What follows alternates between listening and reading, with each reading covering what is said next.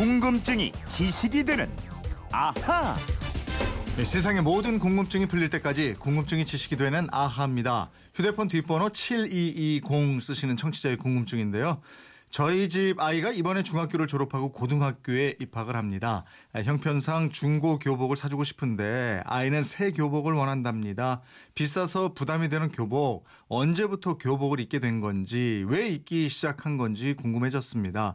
그리고 가격은 왜 그렇게 비싼 건가요? 원단도 안 좋은데 너무 비싸요 하셨습니다. 예, 지금 좀 교복 입고 입학식 하고 있는 학교가 많을 텐데 궁금증 해결사 김초롱 아나운서와 풀어보겠습니다. 어서 오세요. 예, 안녕하세요. 김초롱 씨도 학교 다닐 때 교복 입었죠? 입었죠, 당연히. 예, 교복이 어떻게 마음에 들었어요? 저희 교복이요, 아주 예쁘기로 소문난 학교였습니다. 예, 저는 또 중학교 때 교화도 있었어요. 교화? 예. 신발? 예, 신발. 예. 저희 운동화 신으면 벌점 먹고 혼났거든요. 구두 꼭 신어야 했고요. 또 코트도 있었어요. 겨울에는 초록색으로 해서 이 황금색 방울단추가 달린 코트가 있었어요. 이야, 그런 게 다 있었어요. 우리 때하고 사뭇 다르네. 예, 그래서 저는 그 중학교 때 그거 다 사느라고 진짜 부담스러웠어요. 아, 그랬겠네요. 예. 근데 옛날에 저 때는 교복이 뭐 거의 같았어요. 그냥 비슷비슷했는데 요즘엔 학교마다 또 디자인도 많이 다르고 다양해지고 이랬더라고요. 아유, 지금 말씀하신 것처럼. 예. 예. 근데 또 애들은요, 애들 입맛에 맞춰갖고 바지 줄여 입고 치마 막 올려서 접어 입고 이리저리 막 다르게 입어요. 그건 우리 때도 그러긴 했어요. 예. 그렇죠. 또 되게 교복이 예쁘고 멋진 학교를 선호하는데 이 교복이 싫든 좋든 뭐 중고등학교 시절을 대표하는 상징물이기 때문에 더 다양해지고 그런 것 같아요. 그렇죠. 초등학교에서 중학교 올라올 때 확 달라지는 게 이제 교복 입는 건데. 그렇죠. 우리나라 학교에서 교복을 처음 입은 게 언제부터일까요?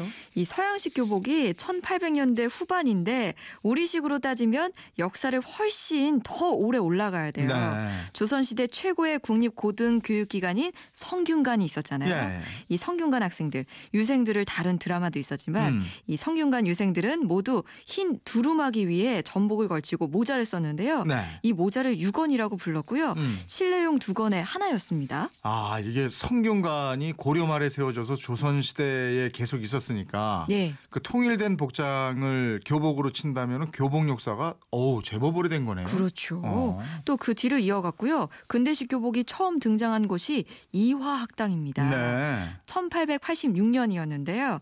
러시아제 붉은 목면으로 만든 치마 저고리 형태였어요. 네. 당시에는 치마 저고리를 각각 다른 색으로 입는 게 전통이었는데 이 교복은 상하가 모두 붉은색이었고요. 그래서 이 붉은 한복을 입은 여학생들을 홍둥이라고 부르면서 호기심의 대상이었다고 합니다. 그것도 웃긴다. 홍둥이라고 그랬어요?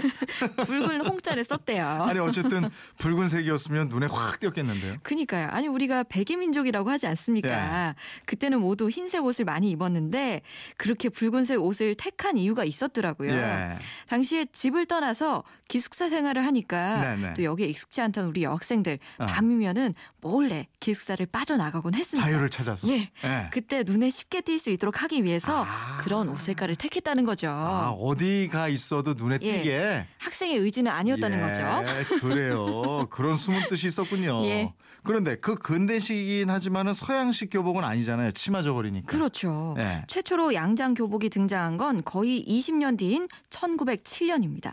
숙명여학교 교복이었는데 이 자주색 모직 안감의 원피스에다가 분홍색 안을된 본인 모자를 쓰고 구두를 신은 유럽식 스타일이었습니다. 아, 그러면 그 교복도 눈에 확 띄었겠는데요. 그렇죠. 예. 당시에 개량된 한복 스타일 교복보다 더 참신하고 눈에 확 띄었습니다.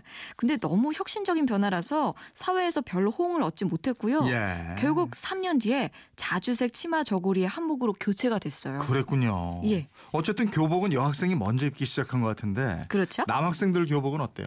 남학생은요, 1898년에 배제학당에 처음 등장했습니다.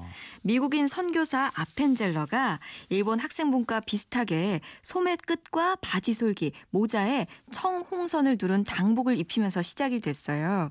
근데 이런 남학생 교복은 일제강점기 때 만든 아주 딱딱한 형태의 교복으로 변하게 됩니다. 네. 그 의상 연구자들이 이런 말을 해요. 이 교복이 군국주의의 엄격한 규율과 질서, 국가관 등을 상징했다고 하는데 이게 1980년대까지 이어진 겁니다.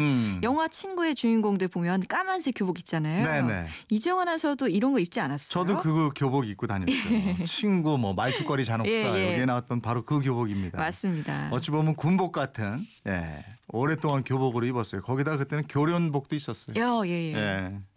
여학생들 교복은 그럼 1930년대쯤 돼서 이렇게 그 근대식으로 간 거예요? 예, 맞습니다. 1930년대 들어서 블라우스, 스웨터, 주름치마, 세일러복, 타이, 모자 이런 게 등장을 했고요. 네. 이 중에서 세일러복, 저도 여름에 하복이 네. 세일러복이었거든요.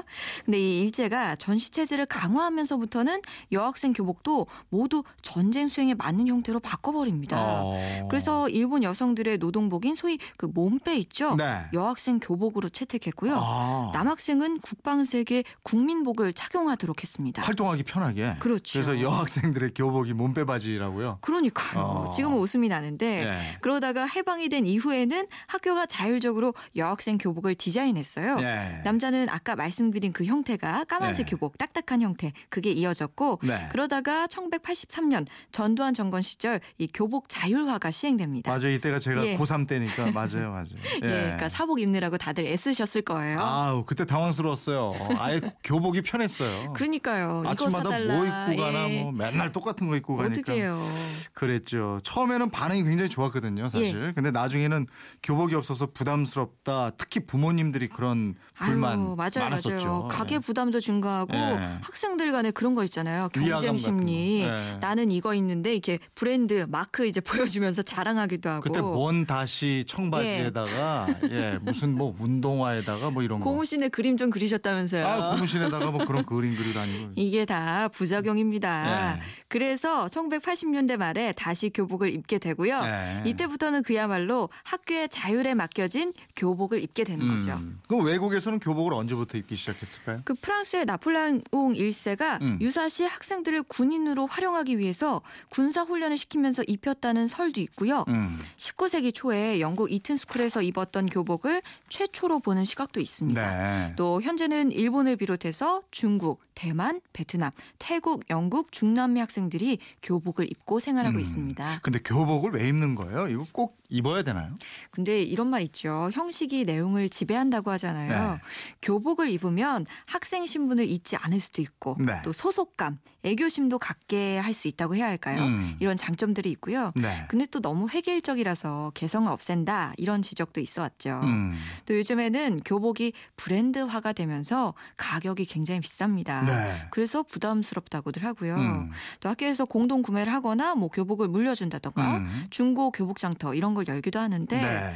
뭐 입학철, 새학기가 시작될 때마다 한숨을 내쉬는 부모님들이 많은 게 네. 현실입니다. 근데 교복 업체에서나 그것 좀 안 했으면 좋겠어요. 그러니까 그 모델들 말이에요. 예. 아이돌 스타들 막 교복 쫙 입혀가지고 그거 예, 예. 광고하려면 거기에 그 친구들 주는 돈이 다 교복값에 비용으로 포함되는 거 아니겠어요? 그렇죠. 이게 그리고 또 업체들 무슨 담합 얘기도 있고 이러니까 예, 예. 그 담합하다가 적발되는 경우도 있고 그러니까 더 이제 우리 부모들 입장에서는 화가 나고 부담스럽고 맞아요. 이러잖아요. 예, 예. 예. 오늘 교복에 대한 얘기 나눠봤는데 이분처럼 궁금증이나 호기심 질문 어떻게 하면 됩니까?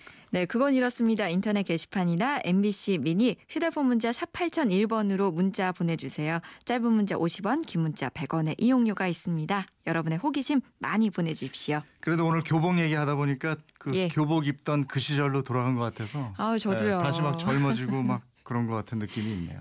저는 아직도 학생 같다는 소리 많이 들어가지고 뭐. 네? 궁금증이 지식되는 김초롱 아나운서였습니다. 고맙습니다. 고맙습니다.